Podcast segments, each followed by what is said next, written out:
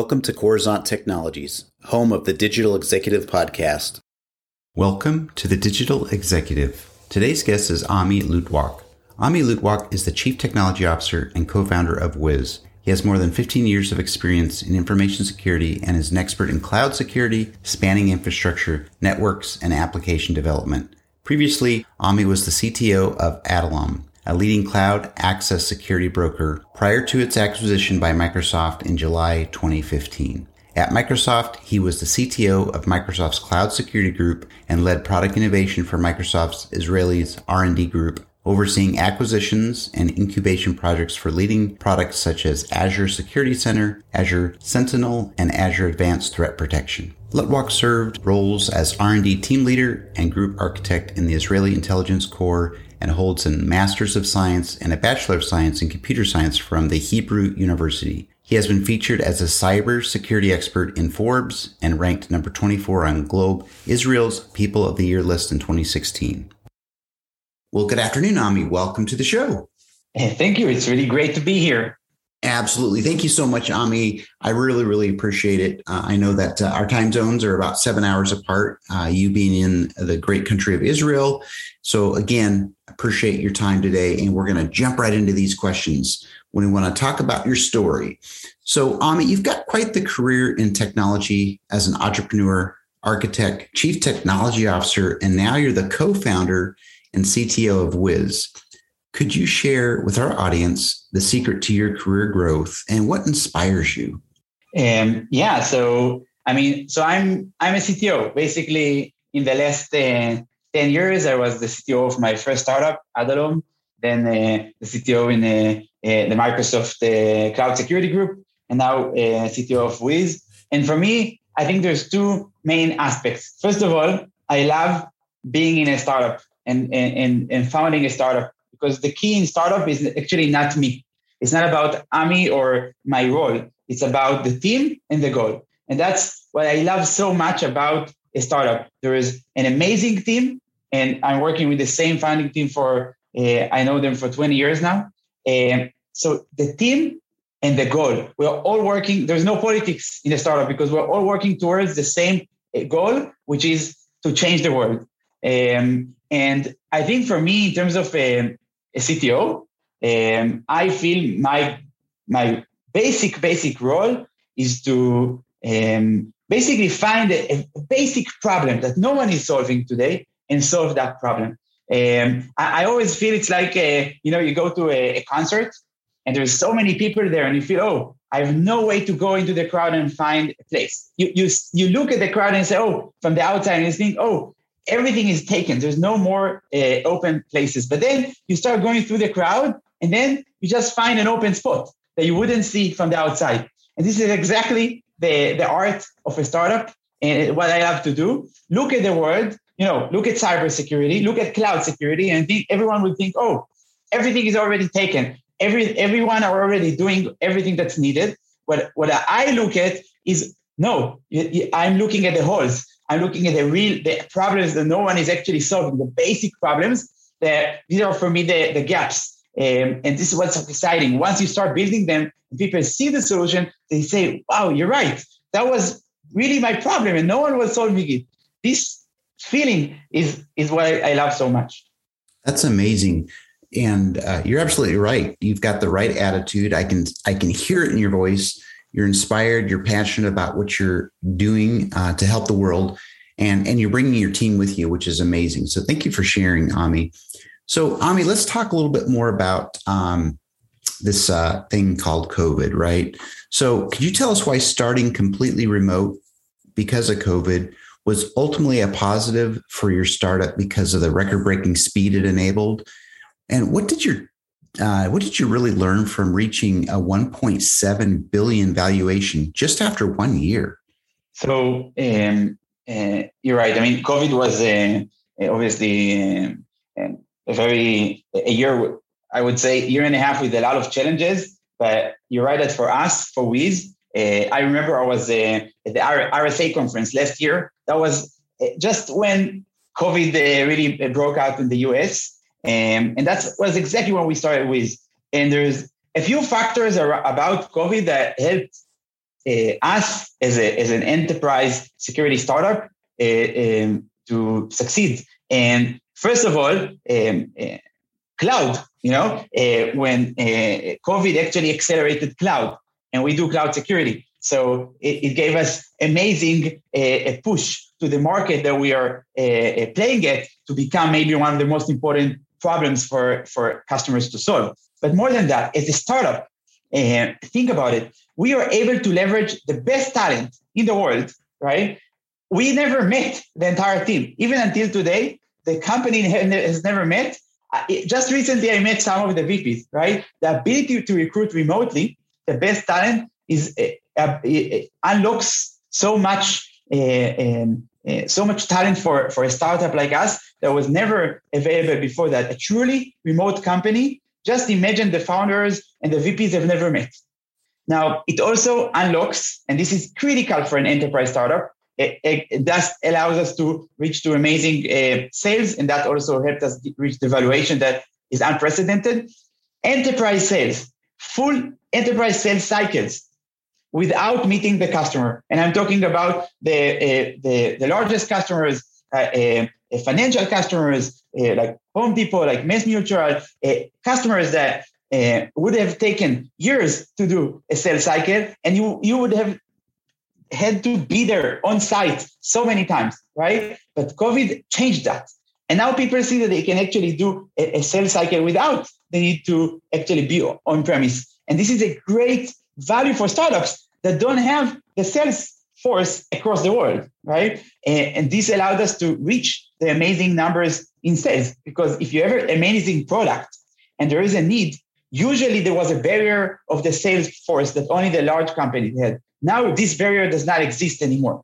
And the third component is funding. We were able to get funding from uh, investors that actually never met us. And I'm talking about hundreds of millions of dollars from investors that met us only over Zoom. That is practically unbelievable and was not actually thinkable um, just a year ago. Um, and just again to summarize, the funding, the team, the, the sales, all of that were greatly accelerated because we are moving to a remote world. And this is uh, amazing for a startup that doesn't have all of the physical resources, but has the best product, right? So I can reach my audience much quicker. And, and in general, in terms of how we reached Uh, the the 1.7 valuation, yeah, I mean, so fast, and I, I would it's fastest in history. So obviously, I would have never expected that. Part of it is is basically all of the acceleration. The other part is that we have very unique experience because we were in a startup that got acquired by Microsoft, and we learned in Microsoft the art of scaling. So when we started this startup, from day one, we, we had actually two goals solving an amazing problem, which is a startup problem, but also building it from day one in a scalable fashion, like the Microsoft approach. So our team now has two superpowers. Everything that we do is, uh, is scalable from day one to huge customers, but also geared towards solving um, uh, new problems. Uh, and I think that's what allowed us because in everything that we do, we do not act like a startup.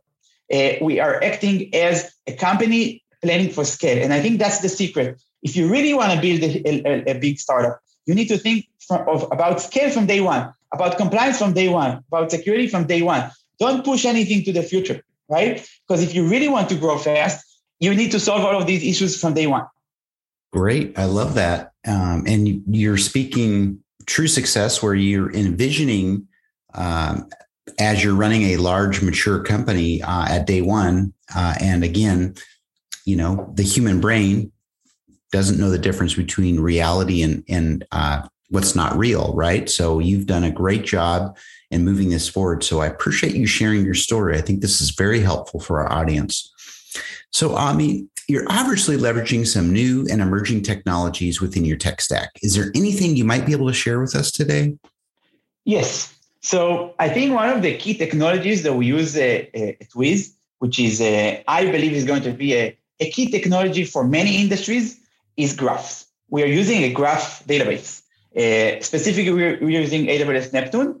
Um, we're using a graph to represent the cloud environment. So we are representing the, all of the network structure and the identity structure and the virtual machines and the containers, all of them in a single graph, because this allows us for the first time, it wasn't available as a technology before that, for the first time to represent for a security team the entire structure of the cloud environment. Now, I believe the uh, graph technology is going to change a lot of industries, not only for security, because think about it, our world is a graph. So I believe that BI is going to be graph based. And I believe that many use cases that we have today for um, um, databases are actually better fitted for graph databases because it allows us, and again, I can see it in Wiz for security, it allows us to ask questions that are much more um, natural and we are able to represent the environment in a much better way than all of the security products until today where that we're using basically tables and, and just list of logs. It changes everything. And i believe a graph technology can, can be used in so many other areas as well. And i foresee that this uh, graph technology you, we will be seeing it in many other uh, areas maybe even in hr maybe in business intelligence maybe in in finance because that's the world the world is a graph it's not tables I love that. And you're right. We're at a point in, I would say, our lifetime where things have really transitioned from uh, kind of that, you know, gray world to more of a color world, more of a visualization. So thank you for sharing that. And last question, Ami, can you leave us with a takeaway on some trends and challenges in cloud security today?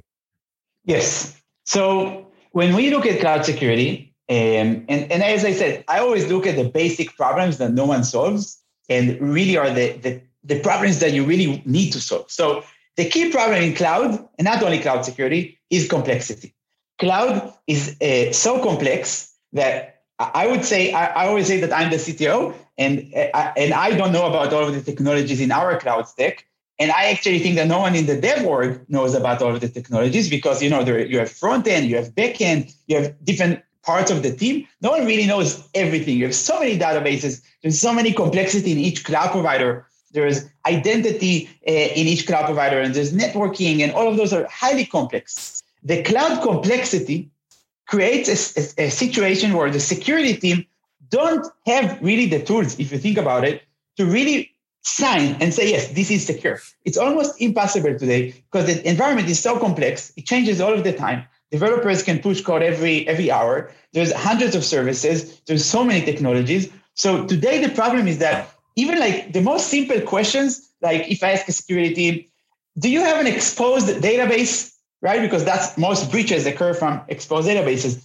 This is actually an answer that with existing tools, it's really, really hard to answer because of cloud complexity. Why? Because maybe the database is a cloud database. Maybe the database is running on a VM. Maybe it's running on a container. Even if it's running on a database, a database on a VM, how do I know that? How do I know if the VM is somehow exposed to the internet? Or maybe it's a container. How do I analyze the exposure? Or maybe it's a cloud database. So there's so many different ways to run a database, so many different number of databases, so many different ways to expose the database. So even a simple question, which you can agree, this is like the basic question for cloud security. Do I have an exposed database? is almost impossible to answer with current tools and current approaches. And, and, by the way, that was the basic question that we wanted to solve at Wiz. Let's understand the cloud for you, understand all of the layers, all of the workloads, all of the networking and identity, and then answer using our graph simple questions, which are the most critical questions for security. I love that. Thank you for sharing. And I, I know that it, uh, over time, um, the world that we live in around technology has really advanced and has become very complicated. And it's harder and harder to secure uh, the way we uh, manage the, these technologies. So I appreciate your insights on that and the products and services that you provide to help us keep us all secure. Thank you again. And Ami, it was a pleasure having you on today. And I look forward to speaking with you real soon. My pleasure. Thank you so much for inviting me. Bye for now.